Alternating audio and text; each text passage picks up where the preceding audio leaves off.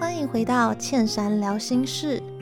你是不是跟我一样，生命中有许多解不开的疑问，或者是突然顿悟的启发？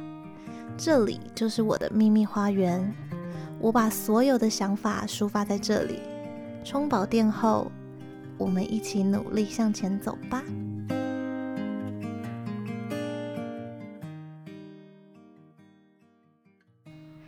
Hello， 大家好，我是茜珊，好久不见。前一阵子呢，其实是因为我不小心感冒了，不知道大家有没有听出来，其实到现在都还是有一点鼻音。不过我好像原本讲话就是带点鼻音了，所以我不确定会不会有点明显。前一阵子呢，其实我休假到台中去玩，结果没想到回来之后就直接感冒了。所以、呃、有一阵子没有录 podcast 了，突然觉得好像又有一点生涩的感觉。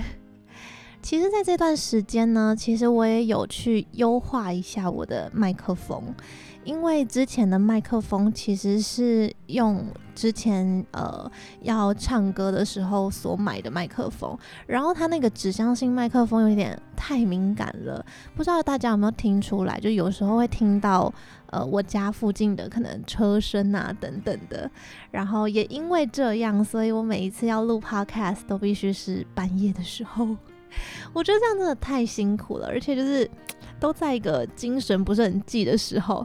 精神不是很济，有这种用法吗？就是在精神不济的时候开始录的。我突然觉得这样其实品质一直都还蛮想要优化，然后趁着这一次感冒，反正也不能录，就在想办法。最后用了一个蛮好笑的方式，就是买了一个比较便宜的麦克风，目前听起来好像就真的比较适合录 podcast。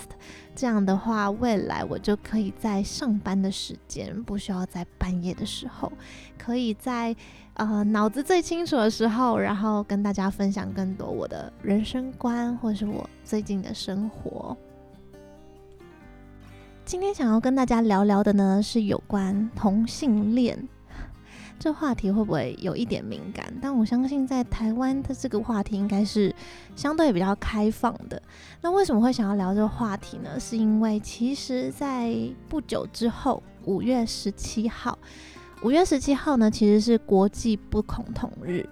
然后同时呢，这一天也是台湾在亚洲第一个同性合法化的那个法律过的那一天。然后这一天同时也是好忙哦，这一天这一天同时也是我弟弟他们结婚的结婚纪念日。所以我想透过这个时间点，然后透过我的身份，我觉得我可以来跟大家聊聊我自己对于同性恋的看法。首先呢，我想要跟大家分享的是，我觉得很多人是因为不了解，然后产生了排斥感，或者是认为这本来就不关我的事。老实说，在我以前我也觉得这件事不干我的事。我从高中的时候就开始交男朋友，所以我非常清楚我自己的性向，所以我一直都不认为嗯，可能同性恋啊这个话题这个议题我需要去关注。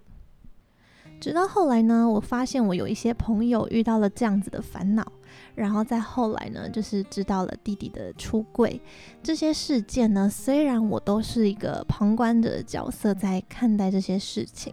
但是站在一个旁观者的角色，看着这些我心爱的人，我重视的人，那些跟我们没有任何不同的人们，然后他们为了这些事情而烦恼，而痛苦，而受伤害，我看在眼里，其实我慢慢的能够感同身受，然后慢慢的可以体会他们的为难，在这当中真的会让我感受到非常的心疼，然后渐渐的会让我想要为他们做点什么。首先，我想要先跟那些可能恐同的朋友们对个话。我想大家可能恐同或者是讲到同性恋会觉得哎呀好恶心，好奇怪，或者是很厌恶的感觉，这些事情其实都是因为你不够的了解，或者是你过度的强迫自己去想象那些画面。这样是不是很奇怪？就是怎么说呢，今天其实不管同不同性恋，如果要你去想你爸妈当初是怎么把你生下来的，你觉得你能想象到画面吗？大概也是会觉得很尴尬、很奇怪、很很不想去想吧，对吧？我相信这种感觉跟你在看待同性恋的时候大概没什么两样吧，所以你何必要去想象这件事情？何必去用那些很入骨的想象，然后来让自己觉得很恶心？说实话，反过来，今天我不管思考或者是想象谁跟谁有那些亲密的行为，老实说我还是都会很害臊，然后也觉得很恶心所以其实这个跟同不同性恋我不认为有很直接的关系。然后再反过来说好了，其实对很多同性恋的人来说呢，因为他们喜欢的是同性嘛，相对的他们对异性他那些生殖器啊那些等等觉得本来觉得很吸引人的那些器官，对他们来讲反而也是一种恶心。所以我觉得人跟人之间其实是互相的，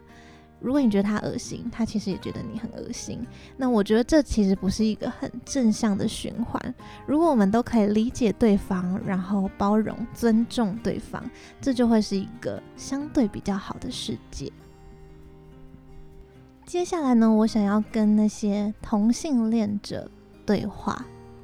其实这几年自己在看了很多身边的朋友或者是自己的亲人弟弟，然后也透过弟弟认识了更多的同性恋族群，我觉得慢慢慢慢的让我有很多的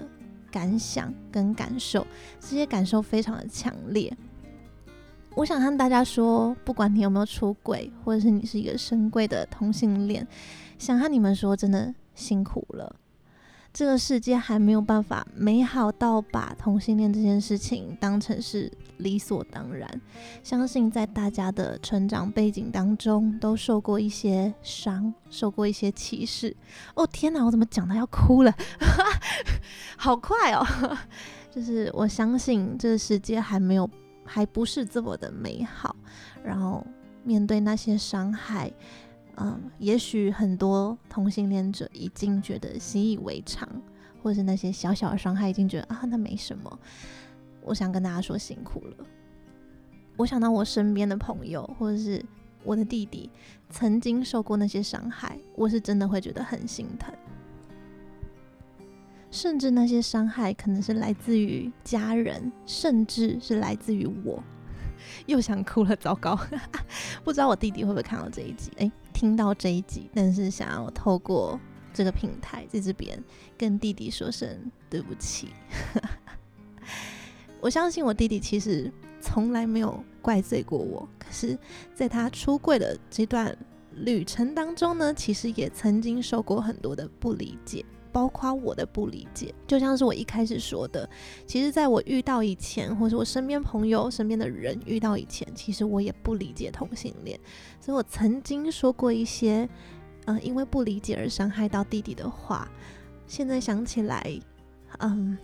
也不能说后悔，因为那时候不懂事嘛，但就是很想要跟弟弟说辛苦了，然后谢谢你的理解跟包容，嗯，然后对不起。如果你也想要尝试着去了解同性恋呢，最近其实有非常多部好看的电影，都非常推荐给大家，像是呃前几年的《谁先爱上他》的，或者是最近的《刻在你心里的名字》。哎，等一下，是刻在你心里还刻在我心里？一个是名字，一个是电影名字，一个是歌，反正就是那一部。那其实《刻在你心里的名字》这一部片呢，让我印象真的非常的深刻，甚至是看完电影之后到现在我都非常非常的啊 touched， 怎么讲，就是、啊、也不是老英文，我英文其实没有很好就是很很很 touch 到我就对了，就是尤其就是有很多情绪，错综复杂的情绪在这当中，那现在就是抽丝剥茧的跟大家分享。其中一部分其实是因为电影本身，其实同志的片呢，很长时候都是比较沉闷的，然后不像是青春爱情校园喜剧一样，大家初恋总是都是那么的酸酸甜甜。可是对于同性恋来说，其实他们有很长一段自我怀疑的时间，他们也很想要就是活得简单一点。同性恋者呢，他们生在现在这个还不够友善的世界里，其实他们需要面对太多很无谓的挣扎，很无谓的烦恼。这些东西真的就是为什么我会一直一直很想要跟这些朋友们说辛苦了，因为那些承受是呃没有经历的人所没有办法体会跟理解的。在那整部片里面，我看到了非常多挣扎跟很纯粹的爱，但是让我印象最深刻跟影响我最深的，其实是弟弟还有弟弟的朋友们他们聊天所说出来的话。在我看完这部电影的时候，我其实觉得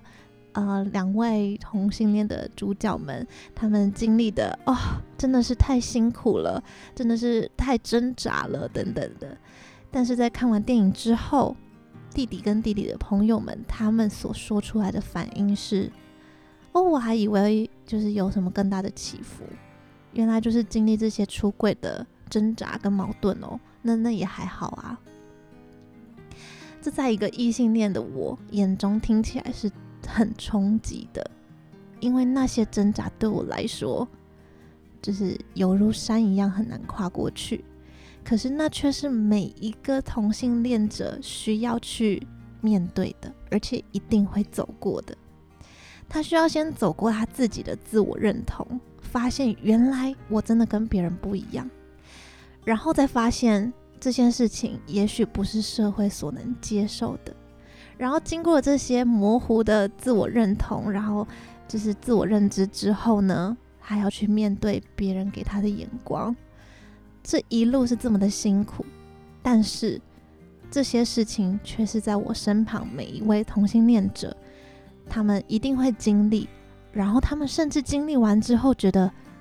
这个已经不算什么了。这在我同性恋的路上，这是一个小小的挫折而已，小小的挑战罢了。所以让我很难想象，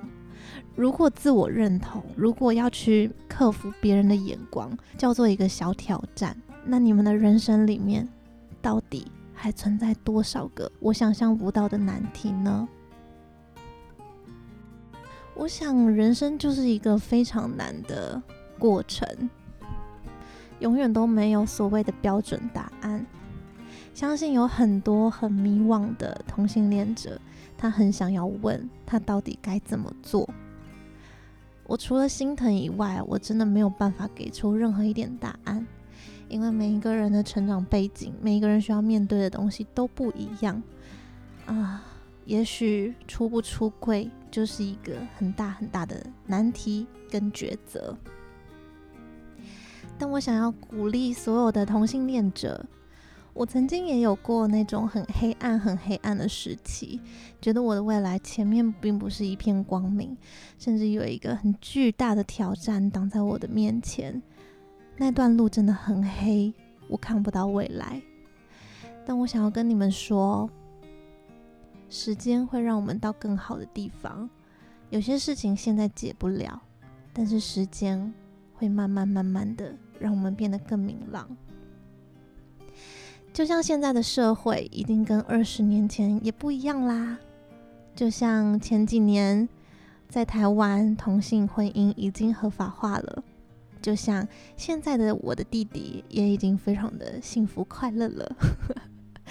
所以我们一定要继续相信。最后我也想要跟所有的异性恋者们说，你知道吗，我弟弟跟我说过，每十个人里面就会有一个同性恋。我没有办法想象未来我的哪一个朋友，哪一个要好知心的朋友，善良的人类，或者是我的小孩，我身旁的家人，谁也会需要去承受这些社会的眼光跟自我的怀疑。我相信在自我的怀疑这一段路，每一个同性恋者都是非常的辛苦。那身为异性恋的我们，可以为他们做的就是帮他们创造一个更友善的世界。说实话，别人是同性恋还是异性恋真的跟我没关系，我就是过好我的生活，只要我喜欢的男生他不是个 gay， 那就没问题了。你要喜欢谁其实真的跟我没关系。但是每一个同性恋他们所面临到的眼光却都是异性恋者们给出的伤害。我没有办法阻止所有的恶意眼光、恶意言语继续伤害我所关心的、我所爱的朋友们、家人们。我只能在这边和大家说，希望所有认同我的想法、支持我的想法的朋友们，可以一起不要漠视这份伤害。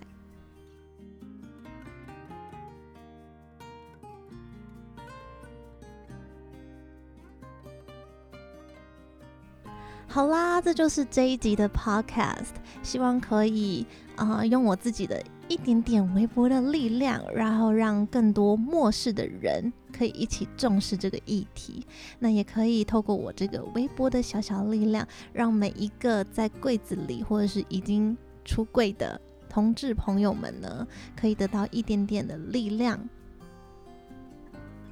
虽然我没有办法替你、呃、承受多少的辛苦，或者是帮你解决你未来人生的路，那这些朋友们呢，同样一样会为课业所烦恼，为人生，为迷茫等等的，那我们就一起加油吧。这是什么结尾？总之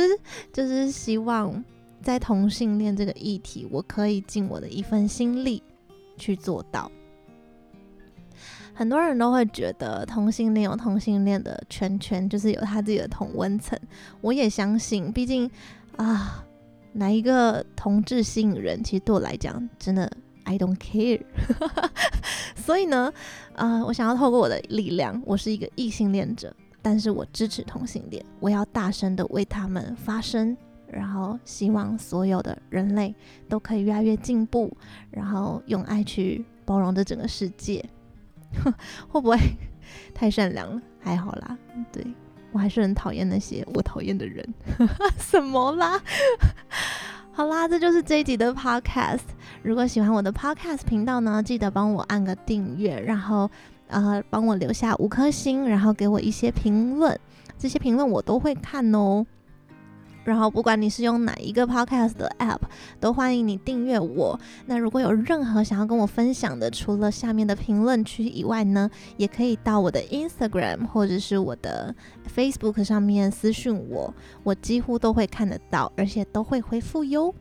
那如果对我这个声音非常有兴趣，想看我长的模样，或者想看会动的我呢，也欢迎订阅我的 YouTube 频道。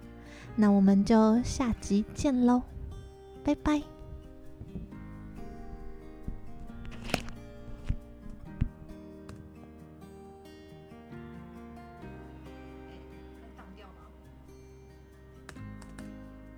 他当掉吗？哎，我的 podcast 当掉，怎么办？后面没有录到啊！荒谬！救命！怎么关掉 ？O M G！O M G！ O M G 哦，我看到了，我看到了，我看到了。嗯哼，嗯哼，嗯哼，嗯哼，怎么关？好，拜拜。